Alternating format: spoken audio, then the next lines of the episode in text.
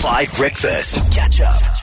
Jealous from Lennon Stella. It is 18 to 8 on 5, and it feels like a Monday, but I have good news for you. It's a Tuesday, and on this very wonderful radio show of ours, on a Tuesday before 8 o'clock in the morning, we do Show Me the Money. And what this is about is, you know, so many people don't know how much people can earn and what kind of jobs they can do in particular industries and in particular career lines. And even when you go to university or you go online and you look it up and you try and figure out what the career guidance counselors are saying, you don't really get a sense, because those career guidance counselors have not done this job. They've done research to tell you about it. And so when you're considering getting into a new line of research or study, or you're trying to pivot from one job into another, you need to have a good sense of what you could do in that career, how risky it is to try and get the good jobs, and how much the good jobs pay. So that's why we try to break open, quite literally open up the industry every single Tuesday before 8 o'clock in the morning. And today, guys, I want to do drivers. People who drive for money. So I'm talking truck drivers, I'm talking e-hailing drivers, I'm talking about people who make huge money, by the way, who are tour guides, who take foreign tourists on drives, particularly around, I'm thinking of the Cape Peninsula, but also maybe wildlife tours. Safari. Exactly, yeah. In Kruger and the likes, Addo Elephant Park, you know what I'm saying. Because I think that, you know, everybody, well, not everybody, I mean, last year I couldn't drive, but like, you know, the vast majority of humans can drive, and yet some turn it into an actual career that could pay a lot, it could pay a little. We have heard in the news in South Africa what a serious and choppy thing truck driving is, for example, and how many protests there are. And so I want to know, and I know that there are many wonderful members of the Five Nation who listen to us all day because they're on the road, they're driving. Yesterday for Workers' Day, the main people who were still out were e-hailing drivers who listen to us all the time. And so here's what I want you to do. If you drive in whatever capacity, for a living, for your money, tell me what you do, how much you earn, and how you got into that job. Because I'd love for us to know. Because maybe there's somebody listening out there who thinks that they have a great opportunity to do something like that, where you don't need, there is some studying required. Obviously, you've got to get particular kinds of driver's licenses sometimes. You've got to, if you're doing it in the hospitality or the tourism industry, you've got to learn some stuff to say. But it could be really interesting to find out if that is a viable career or moneymaker for a lot of people. So, Show Me the Money for today is driving. Let me know on the WhatsApp line if it's part of your life or what you know about it. Team, do you know anybody who drives for money, drives for a living in your life? Anyone? Nobody. No. A couple of years ago, though, I did know quite a few people. That's when I had tried my hand in the Uber industry. Yes. Yes. And I do know that they make a lot of money. Do they? Yep, they do. Because it's so competitive. And often I hear e-hailing drivers complain about how there are too many cars, there are too many drivers on the roads, whatever. Can you make coin there?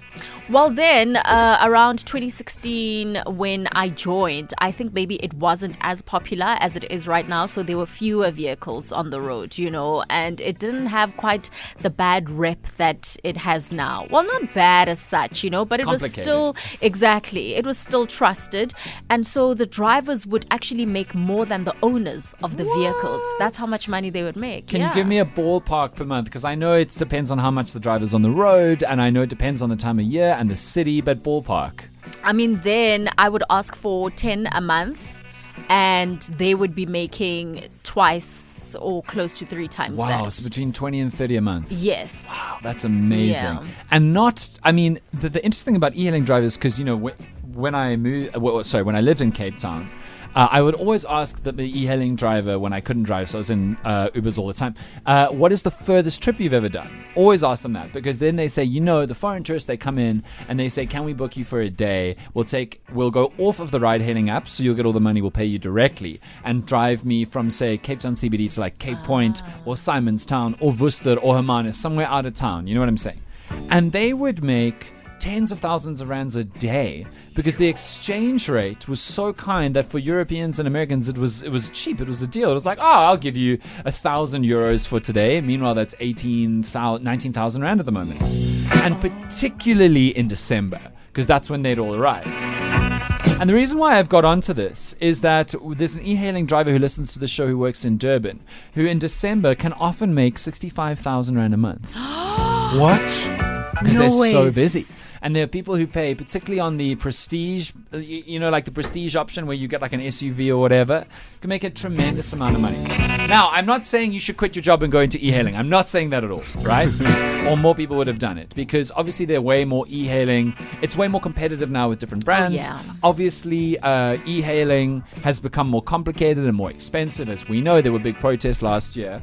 But there is potentially a lot of money to be made. So e-hailing is one kind where you can drive for money and make quite a lot of money, but also make quite little. And to be fair, Claudia, I think that you were a great boss, but there's some very exploitative bosses on e-hailing services who do exist, who then give their drivers very, very little money. Yeah. But yeah, that's e-hailing. I want to know about other kinds of driving, though. Let me know on the WhatsApp line.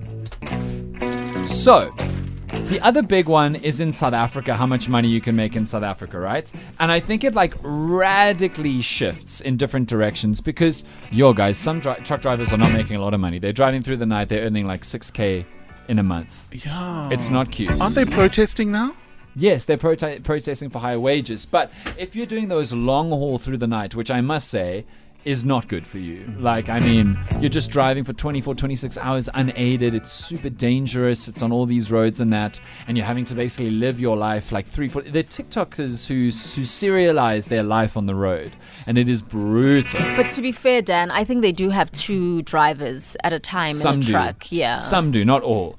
I mean, really? I thought it was the legislation to do that. It depends on the kind of truck. So absolutely there are some where there are two drivers in every single truck, but some, depending on the distance. Obviously not 30 hours one person alone, we would hope. We would hope, but the legislation doesn't always equal what happens, you know what I'm saying? But then you could earn 20, 30, 40,000 rand a month, particularly if you're going international apparently, which is quite interesting. And then let me remind you that there are all of the kind of like food delivery people who are driving motorbikes, which is obviously an important thing to remember. We got a message from somebody who say they started as a pizza delivery guy, later became the manager of the pizza shop, which is pretty cool. And then later moved on to becoming a driver at a cargo company, earning like 6,000 rand a month. So again, not tremendous money, but you can become a supervisor or a manager. You can climb your way up. You know what I'm saying? And then one more message from a member of the Five Nation. I got into e-hailing after my business failed. Quite a lot of people did that. Quite a lot of people in response to economic downturn would just, they would say, I'm doing it while I'm working on a new business, right? So it's easy to do. I can go on for a few hours a day. I can work it around my life. And all I needed was my license, which I got and had a PDP. I earned a minimum of 35,000 rand a month, but that's a lot of hours. Because remember, it's how many hours you do. And I know that a lot of these apps now have a maximum limit that you can actually drive for safety and from a safety perspective. But that is kind of the way that it unfolds. And then one more message from a listener who says, I started work at 6 a.m. this morning. I've already made over 1,000 rand. Wow. So you see, that's the point. It's like, can you make it work for you and can you survive it and can you put in the hours? Catch up on some of the best moments from 5 Breakfast by going to 5FM's catch-up page on the 5FM app or 5FM.co.za.